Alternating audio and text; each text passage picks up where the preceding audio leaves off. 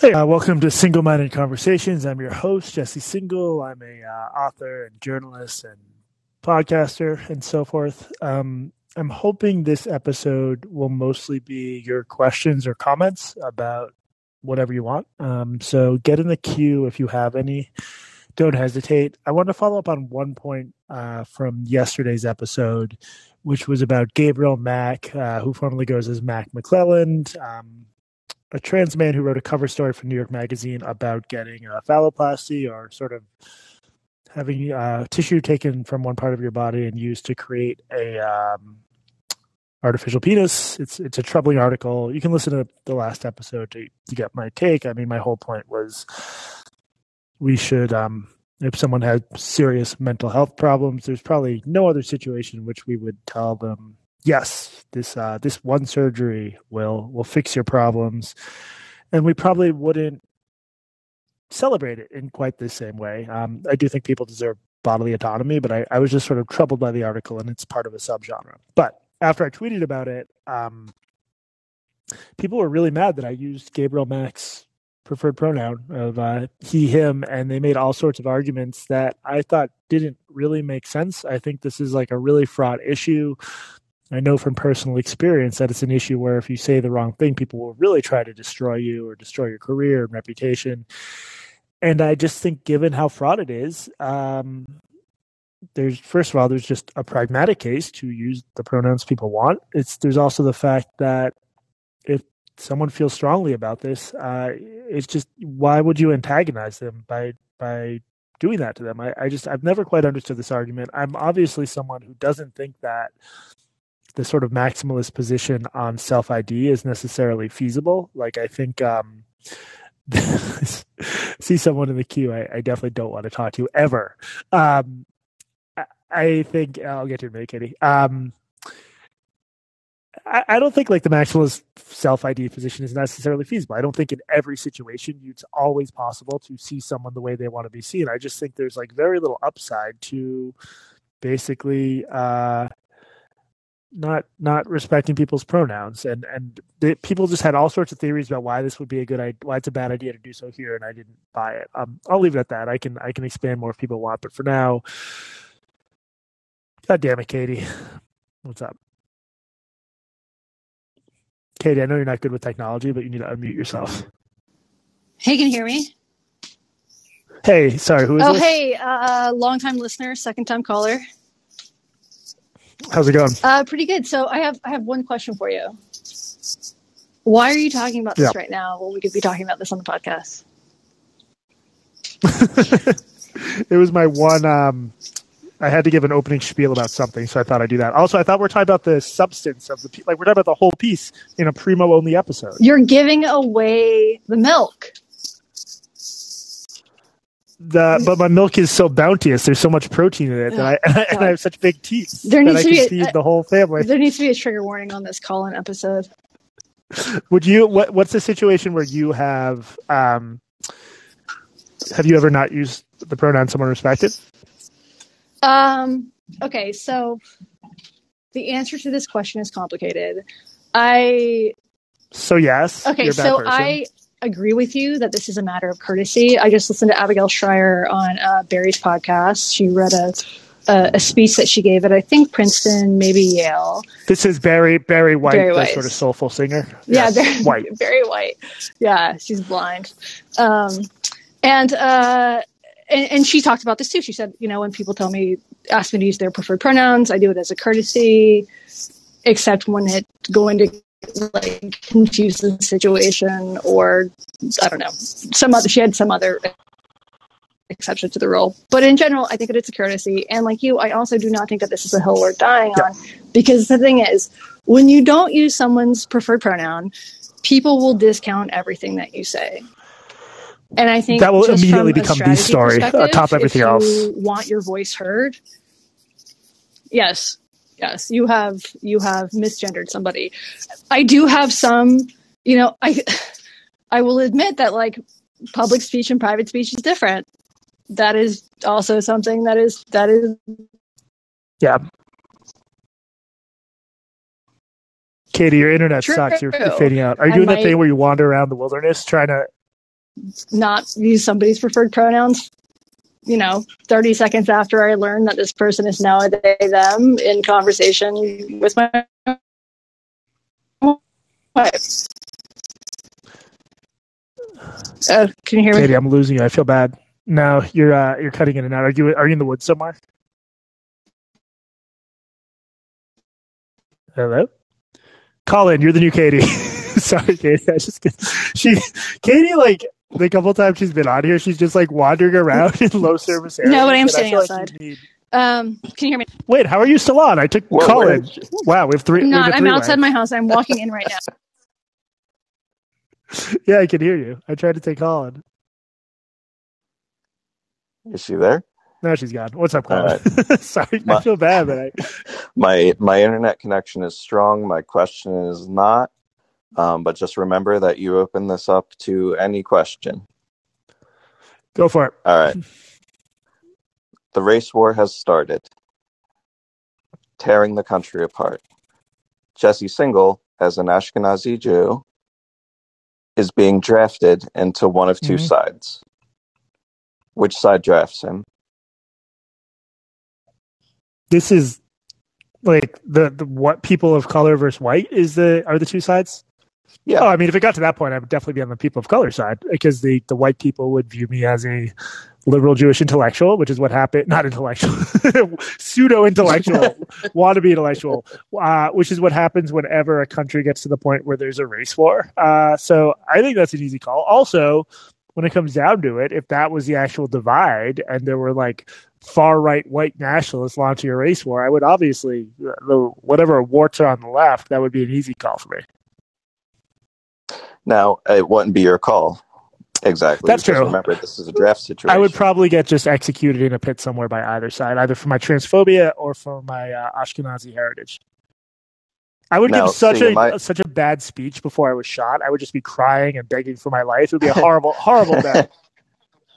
Now, fr- from my perspective, I think it's a highly regional thing, assuming that we're not doing the uh, north south divide like the Civil War. Um, I think if you're at home Yeah. in in Brooklyn, you may be drafted into the uh, White Warrior side. Whereas if you're down south as you are now, you may be in the uh, People of Color Confederacy. Interesting. Well, the the racial politics I've found in Texas are pretty complicated because there's like a ton of immigrants here, and like the, um, I understand it's a very red state, but they they sort of love they love Mexico. Like just the the extent of Tex-Mex culture and taco trucks everywhere. It's like it's not as straightforward as I think one might think. Um, growing up in Massachusetts, uh, obviously there's some anti-immigrant sentiment here. I think the the worst anti-immigrant sentiment is like up in like Idaho with like the white nationalist compounds and stuff. But um, anyway, I, Yeah, you you can only be so anti-immigrant in Texas um, after you've eaten some some good Mexican food. So Yeah, that's and my- like probably everyone has a daughter married to like a third generation Latino. It's it's all very um mushed together Right. in delicious ways. Anyway, thank you, Colin. I'm going to think more about which side will draft me in the upcoming race war. please, Uh, please get back to me if you can. I will, Colin. I'm gonna thank you. I'm going to make the mistake of bumping Katie back to the front of the queue because um, you know I just have to. I have to maintain our workplace relations. Katie, are you there now? yes can you hear me Yeah, that sounds much better. Are you on Wi-Fi now? Uh no but i walked inside my house i was i was actually as i was wandering around uh relying on the, the, the 5g in the air to uh connect us and it failed Yeah. So uh, you were saying that there were some situations where you wouldn't necessarily, and we will save the rest of this for the podcast. There's a lot to talk about. You're saying there are other situations where you wouldn't, you wouldn't respect pronouns, frankly, which was a shocking admission it's to me. com- yeah it's i mean it's it's complicated. In public i generally respect people's pronouns. In private less so because private communication is different. Um and you know i have a i'm in a, a, a situation that's different than you in in the sense that i have a lot of friends who are constantly changing their pronouns. And so if i've known somebody for 15 or 20 years by she and then i find out via instagram that this person is now a they it takes a little bit longer to adjust I've also known people who have been they thems the entire time that I've known them and I never find it difficult. I never misgender them and I never find it difficult to to use their pronouns. But I realize for some people this is a political issue and Yeah. using pronouns is is uh they can't do it or they don't want to do it because they think it's sort of acceding. Is that a word? Acceding. Um, some some more. I don't know words. Yeah. Um, so that's yeah. They, I mean, well, that was that was the response I got to this, but I think you were pointing this out online. It's like it's it's a matter of courtesy and staying out of trouble. It's not like by doing that you're saying, "Oh, now I acknowledge yeah. sex doesn't exist." And also, like even people who fundamentally oppose using preferred pronouns do it with their friends. Like I've heard Graham Linehan yeah. talk about Buck Angel, and he calls Buck Angel he, him. And I don't think that this should be something that you do based on who your friends are. I think there should be a principle here. Um, you know, like it just it should be a little bit bigger than like personal allegiance and for me like yes it's not it's not a moral issue this is not a hill i'm gonna die on i, I do like there are other issues where i take like more umbrage like the thing that is going around Twitter today. I tweeted about it. Did you see this uh, trans woman? And I think Scotland fucked a dog, and then also like got with kitty born. And this newspaper reported on it. Nor I think it was Norwich. I don't know where that is. Somewhere in the UK. Reported on it. And the headline said woman, and then nowhere in the piece did, they, did, did it say that this was a trans woman. And and then the only so the only if you just read the piece, the only way you would know that this was a, a male is from the mugshot, which is obviously a male person. so that shit bothers me yeah. more because I think that is trying to obfuscate the truth. Like, just you don't have to call this person male. You can say this, just like put a line in there that says trans woman. Don't use woman in the headline. Use fucking individual. It works. And this was the thing that J.K. Rowling was complaining about and someone on, on Twitter, a couple of people on, on, Twitter asked me why this matters, and I think it matters from a media perspective because the, the the the job of the media, or at least the job the media should take seriously, is describing the world as it is. And and this is not the world as it is. And this yeah. idea that trans women are literal females or trans women are women is not settled fact. And, and frankly, I don't think it's a majority position at all. And so they're obfuscating what is happening. And I just, I like, reality is important. We need to describe it as it is. Yeah, Rowling got in trouble because there's like, I guess, the Scottish policy where, what, yeah, whatever sex someone who committed a crime said they were, it would be, get reported as that, which is like, there's just, it's the most obvious thing in the world that there's at least some reasons to think that might not be a good idea, just in terms of accuracy of reporting crime stats, where there are right. massive male female divides on violent and sex crimes, including um, dog yeah. fucking, let alone horse fucking. Including dog fucking. Don't get me started about horse fucking. I know. Do you ever see women at the stable? um, yeah. Well, I think we'll have a lot to talk about when we talk about this. So everyone, yeah. um, I need to pimp so many parallel products, but everybody become a premium subscriber to Blocked and Reported right now. Yeah, we're not going to talk about it on the free episode. We are going to talk about it on the paid one. So if you are not already, please join us. There's some really good comments on the last episode too. Some shit I hadn't thought about. There were two. There was. I agree. Uh, all right. Are you done? Are you done stepping on my new platform? Yeah, God, I'm gonna. I'm gonna go wander around some more. Hopefully, I'll lose service soon. All right. Bye, Katie. Bye. Thank you for joining. It's not my fault. What's up? My uh, question was actually about that campaign and the transparency of it. Uh, so on on Callin, you've already uh, said on Twitter and you you tried to make it clear in your your written posts about it, but you are on Callin because you're getting paid to be on Callin. But it, uh, there's no like hashtag yeah. sponsored or like a, a, disclaimer at the beginning or end of a show, like uh, thanks for calling for hosting me on or whatever.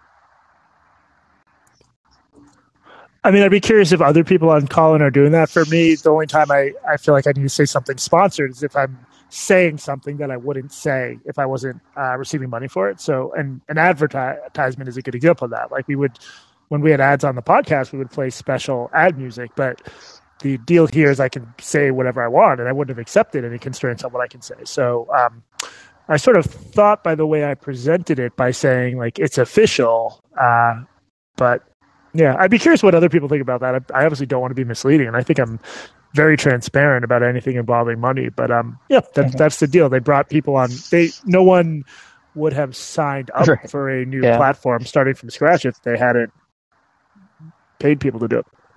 Well, I mean, I guess other platforms did organically draw people, but definitely not at at the size and rate as as Callin.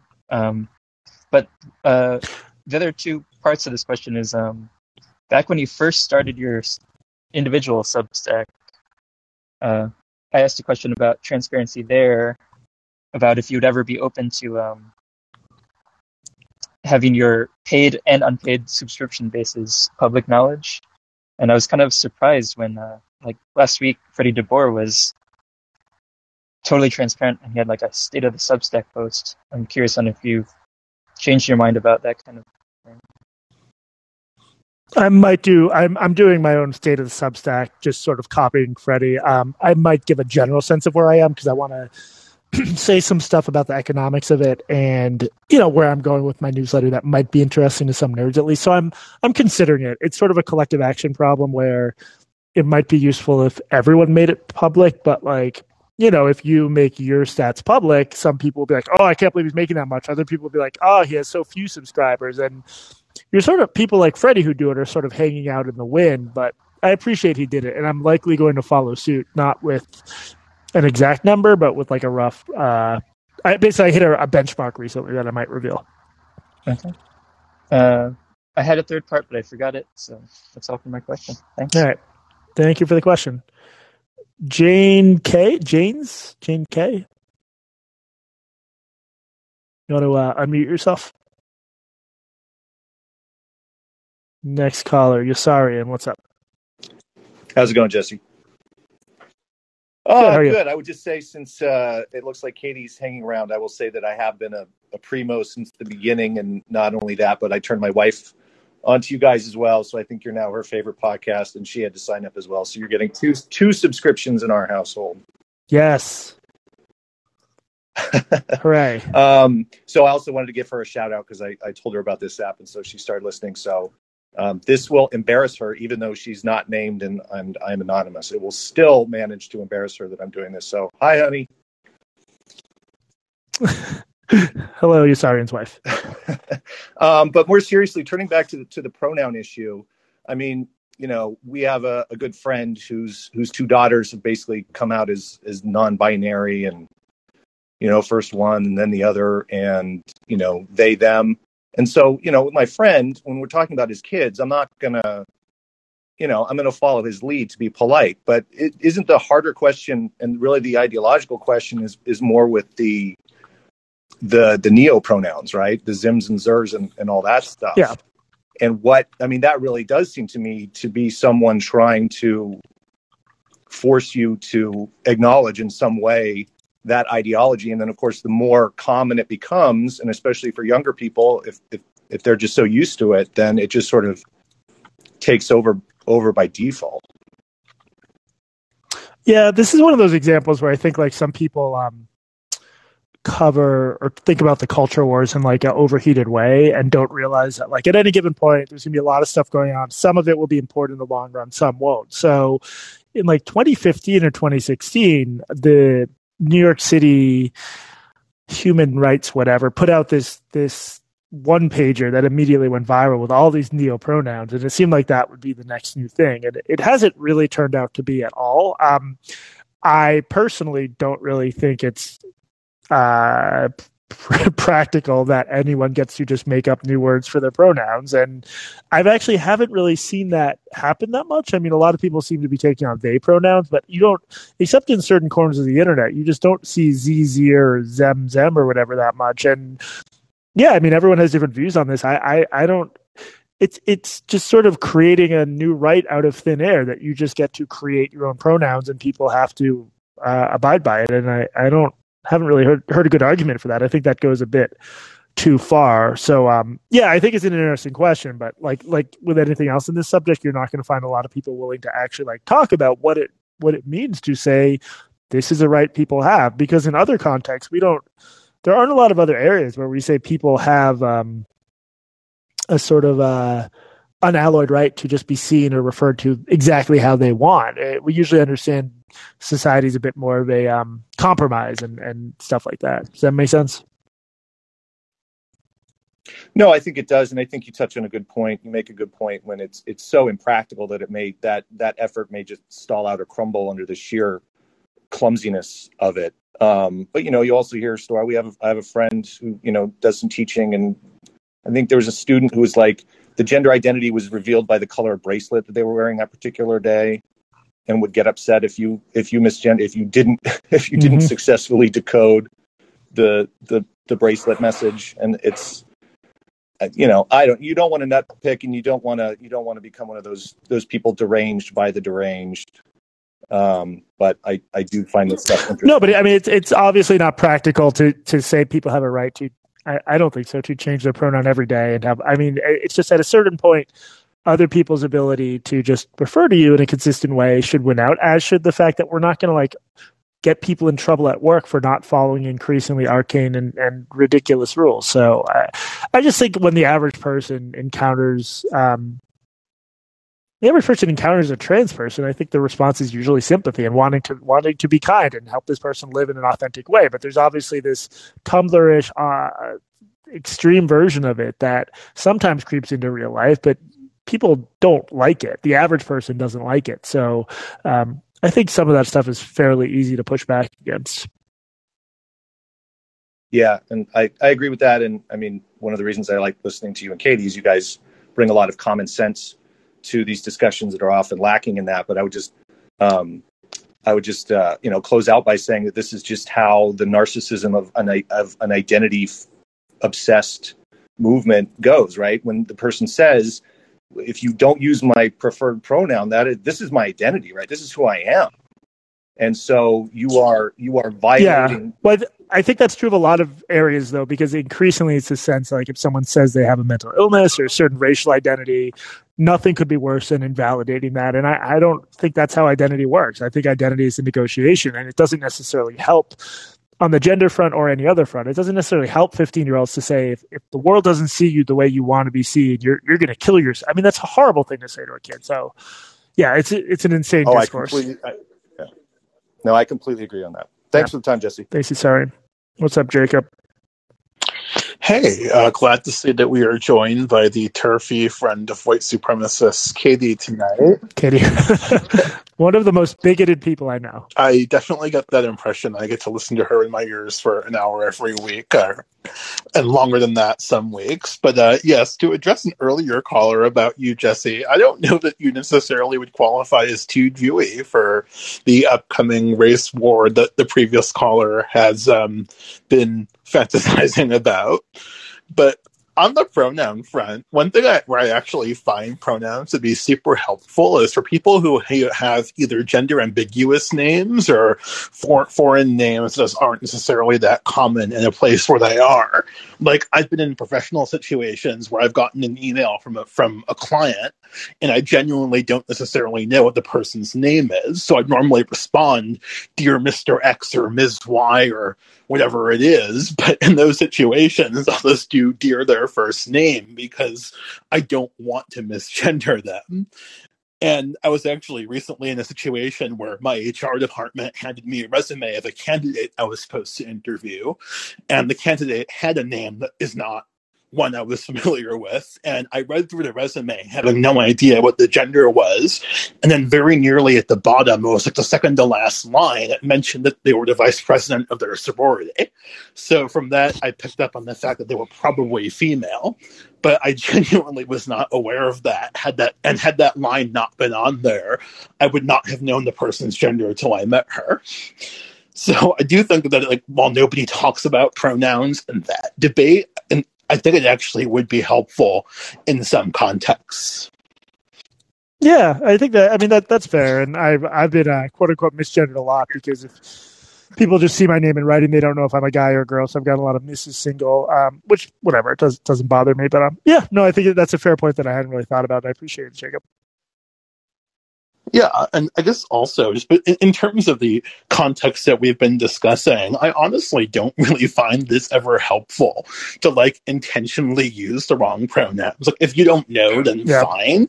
But uh, at the end of the day, what are you actually gaining by like repeatedly misgendering someone? Because as was said earlier, the tr- even if you're not going to get anything done, the other person at some point will just shut down. Yeah, no, I mean that's that's obviously my view, and I think um, you know if you talk about um, this McClelland person, if you were their therapist, for example, the person most responsible for helping them, you definitely wouldn't do something that would immediately antagonize them and cause them to view you as the enemy. So it strikes me as common right. sense. I think a lot of people online are responding to the fact that this is so toxic and that, you know, pronouns are enforced um, sometimes in a way that's unfair or, or disproportionate for the harm. But um, anyway, thank yeah. Oh, pronoun discourse has definitely gotten absurd, and I actually do have a lot of friends who do sort of make fun of it. But yeah. Um, yes. Thank you for the call, Jacob. Have a good evening. Me too. Vlad, what's up?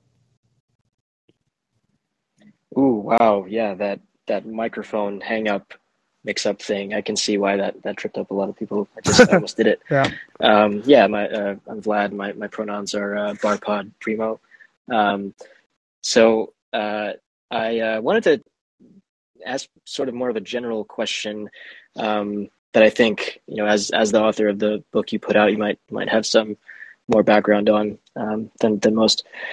So, if if we take like the typical hot button culture war issue blow up or kind of ambient temperature um, in social media on, on, any given topic um, as an indicator of, of two things where one of them is the design of the of the system, the, the incentives of the platform built into the platform design, and the other is the um, the distribution of mental health properties of that user base, um, and that they can combine, you know, or subtract um, to to give different results.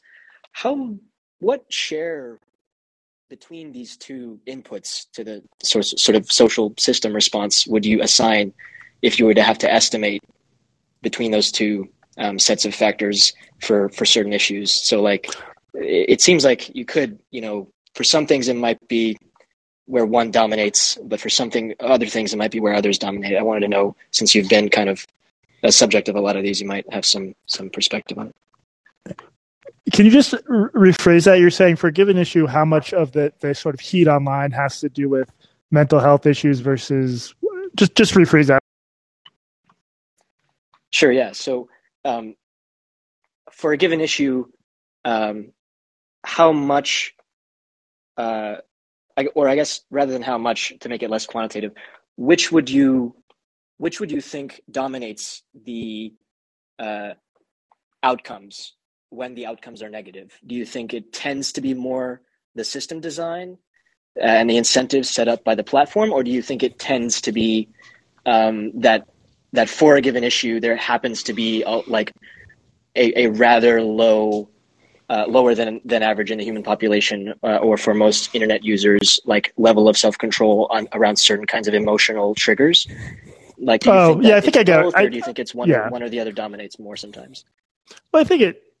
I think they, in, um, really unhealthy ways because, like, basically, Twitter is a machine that um Twitter is the example I'm most familiar with. It, it it can give you a lot of validation or it can give you conflict. And a lot of people like conflict and they like bullying others and in a weird way they like being bullied, especially publicly because it allows them to to be victimized and have people rush to their aid. And in a few subcultures I've been sort of keeping an eye on for a while, there are a lot of folks who I think based on their behavior like just don't have a lot going on in real life and i think they get engaged in these really sort of vicious fights that in theory are about politics and human rights and social justice but are are much more sort of um, middle school than that. And and i think sometimes it's it has to do with mental health issues they aren't getting help with. I think some of them just have frankly shitty personalities. I, I just think there's a lot of behavior on twitter that would get you ejected basically from like real world social groups but what gets seller or but it gets celebrated on twitter.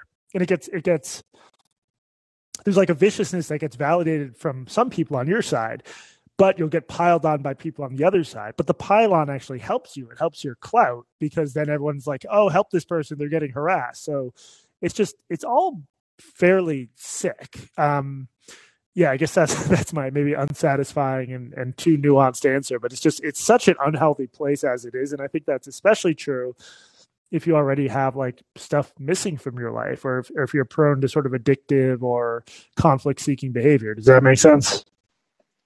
Yeah, I think the the uh, kind of picture you you paint of the kind of character who doesn't have a lot like going on in their life and it like becomes sort of the main locus of, of meaning.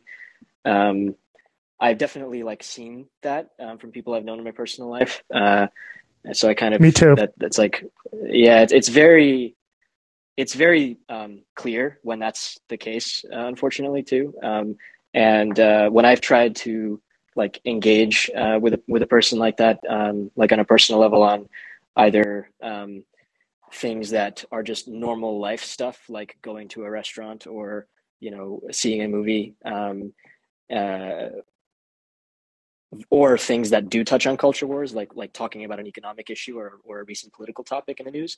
Um, everything just gets sucked into this kind of uh, this lens yeah. Uh, and it can become, yeah, very difficult. And these tend to be the kinds of uh, folks who, who either overuse or abuse, I'd say, their, their, um, their social media uh, of preference. Um, I have a second question that I'll wait on for later. I'll just jump back in the queue later on. Thanks, Vlad. If, if I can't get to you um, tonight, definitely ask me next time around. There'll be another one of these soon, but I'll, I'll try to get to you. Thank uh, Jay, Janes, Jane S. What's up? Jane, yeah, I think I hung up on myself earlier. Hi, Jesse. Um, thank you for putting this platform together. It's very, it's very exciting to be able to talk to you because I've listened to a lot of your work over the past three years. The reason I came to your work to begin with is because I was in a master's program to become a school teacher.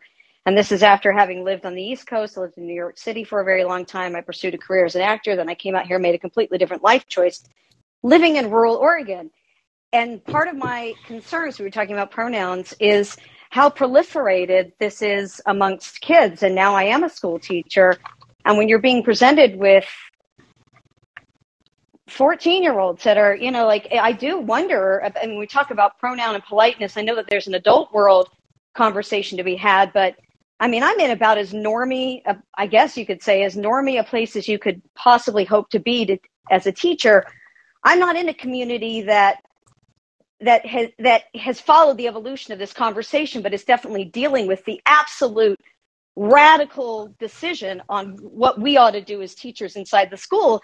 And I feel so conflicted because I think this has got to be a major and powerful psychotherapeutic thing for every trusted adult in this kid's life to immediately, uh, uh you know, assume I'm in a state where there's no medical oversight. And, and, and so and so in, in taking in the reporting that I've read yeah. from from Katie, from you, and I found your work because uh, actually I, I, was noticing this in my master's program in rural Southern Oregon. Every single one of us was coming into like we had a once a week guide where we were coming from all of our different schools. And I just moved from New York City where I started to see what I thought was a radical shift in this whole conversation and thought, well, I'm going to go out of, you know, this bubble and things will be yeah, I'll be back in, you know, semi-conservative home state. And, and I'm all the way out in the Pacific Northwest. And my gosh, I just, I was shocked at how many people in 2018 had at least two or three of these students in their school. And so there is another discussion about the pronoun that needs to be had, but I, it's already seems to have been set up in policy. And we've been taught, and you know, even in my own school, in my own building, I was taught in professional development, you know, what I'm supposed to do.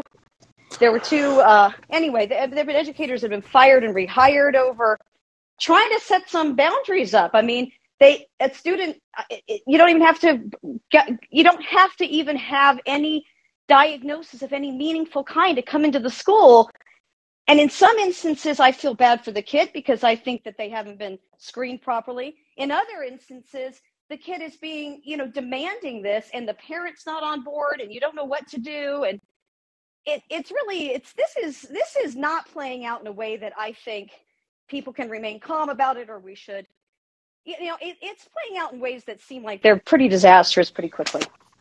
Yeah there's there's definitely these like I, I wrote an article that I think I was wrong about in 2015 or 2016, but there are these schools that have a policy where if a, a kid wants to change their sex, all they have to do is say that their parents are aren't supportive it could be a 14 year old, it could be a 13 year old. They could have like serious mental health problems, and the school will just hide it from the parents. And and it's really bad to cut the parents out of that. And I, I agree. I think a lot of these policies are terrible and are driven by activist groups that um, come at this from a particularly narrow perspective. I just that doesn't really change my mind that in terms of interpersonal interactions, uh, I think we should respect pronouns. And I, know, I there- agree with the adults. I, I'm just saying that the danger in doing that.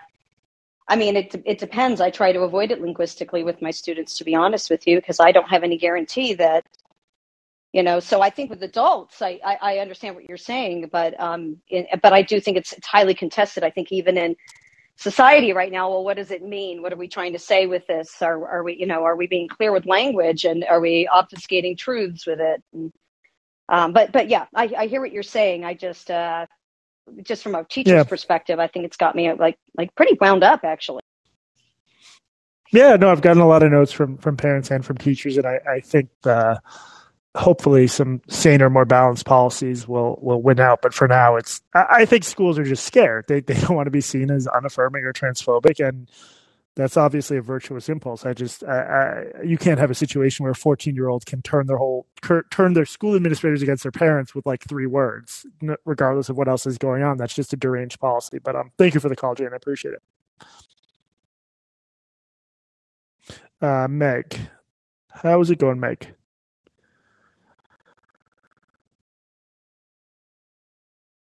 Meg, if you can unmute yourself, we can talk. If not, uh, there we go. now? Meg. Okay. it looks like they changed the uh, interface since the last time I called in. Um, so circling off the the um, conversation about pronouns, I actually wanted to call in the night you had Batya on. I hope I'm saying her name right. Um, yeah, okay, thank you. Um, in terms of sort of who becomes a journalist nowadays, and uh, I wanted to share my story as the LinkedIn crowd calls it.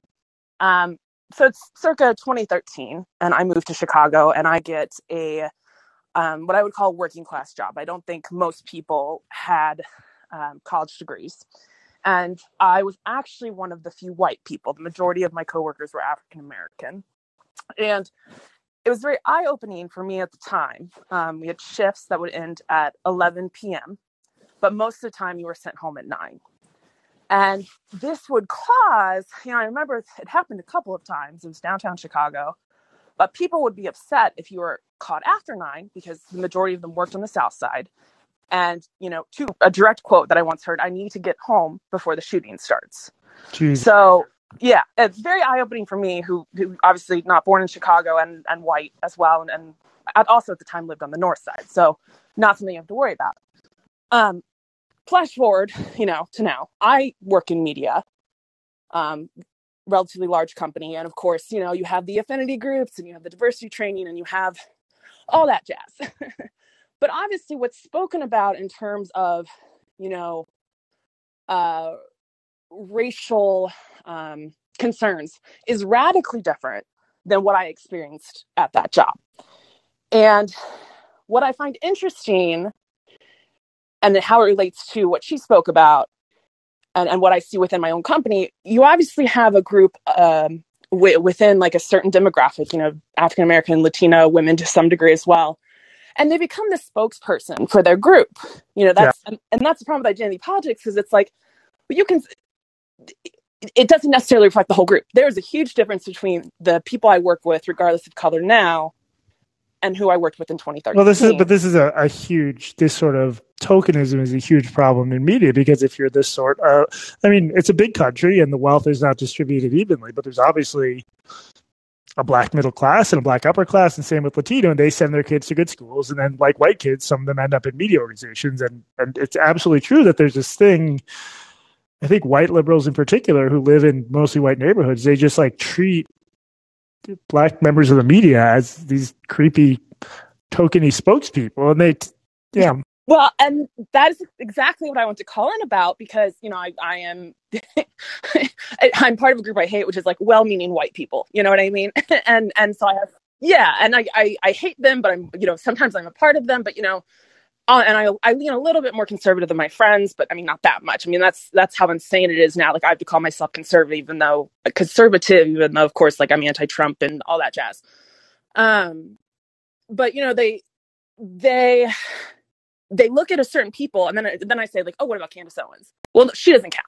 Right. So you're you're all into oh, you know, listen to to the black stories until it doesn't agree with what you have of a perception of a person who is black, which in of itself is backwards. Like you, you have become the thing that you don't want to be. You know? Yeah, and well, not and and and you know, I, I have strong negative feelings about Candace Owens, but even some someone like John McWhorter or Coleman Hughes, where they're clearly left of center and liberal, but they probably have like slightly more conservative views on things like culture or, or crime or and stuff like that. But th- those are widely held views within the black community, and I, I just I don't know. It, it's frustrating that some very self righteous outlets seem to only elevate the voices of black and brown people who happen to have the same political views as white liberals, and I, I don't think that's by accident. I think they would.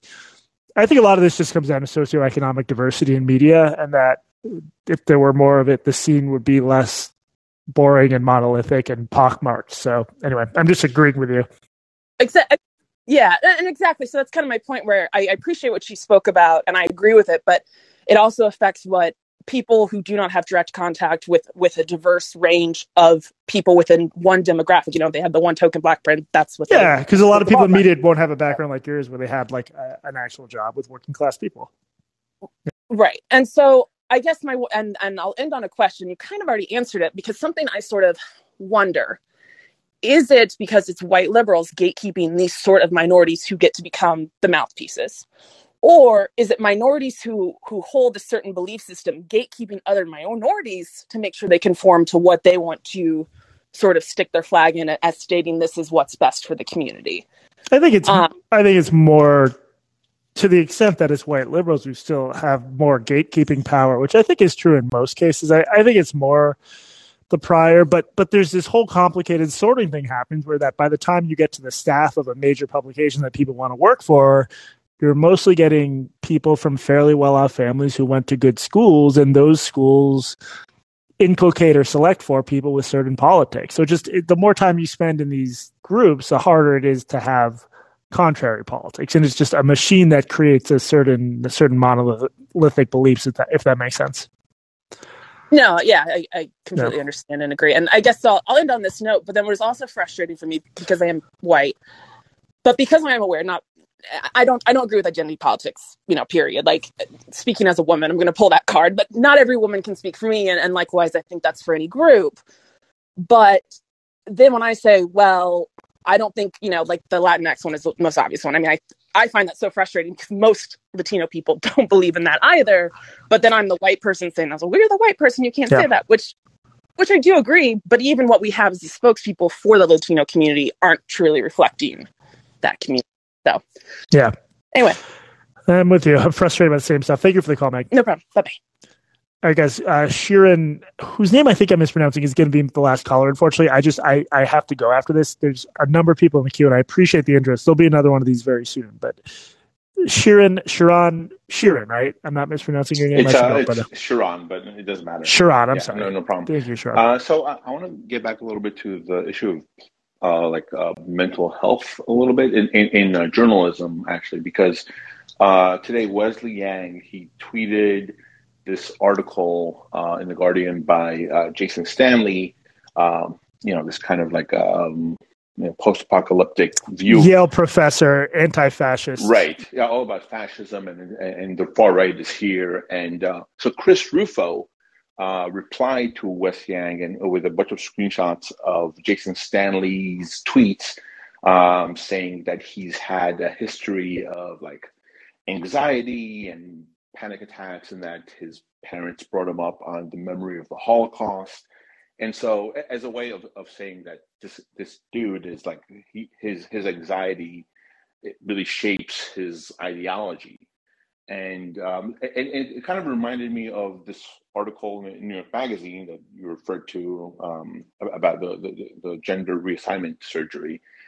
A lot of the, these journalists, they seem to have um, some kind of like a mental health, uh, uh, just journalists and pundits in general that um, maybe like anxiety or depression, and they seem to uh, it seems to inform or define their ideology. I mean, I've I've had bouts with depression, and my family like survived the Holocaust, but it doesn't inform like who I am, and it seems like these a lot of people um, wear it on their sleeves. Do, do you think there's any merit to that? Like they, they like a way of dealing of coping with their mental health issues is by um, having it part of their like worldview.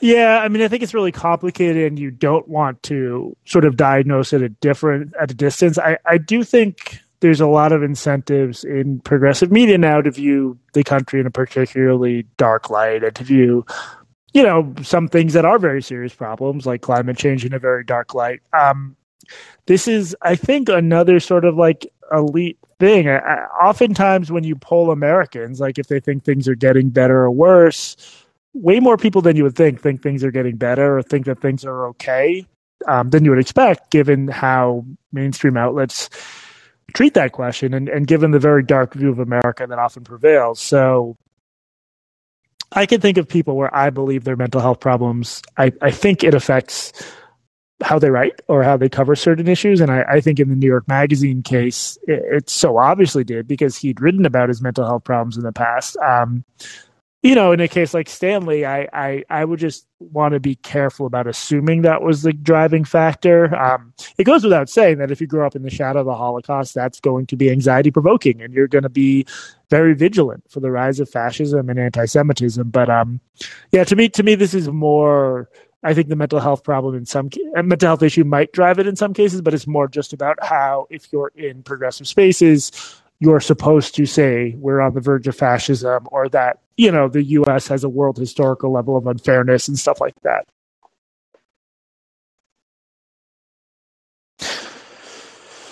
Thank you. Uh, anything else? Right. Or uh, yeah, that that makes, makes sense. Cool. Thank you Uh, for the call. Um, thank you everyone for the calls. I thought this was a really good conversation. Sorry I had to kick some people uh, or ask you politely to leave the queue and then kick you out. Uh, yeah, I just I've got some stuff going on tonight and, and couldn't go much longer than 45 minutes. As always, if you thought this was a fun or useful uh, discussion, I, I would just ask you to spread the word about Singal-Minded conversations. You can always send me a message on here.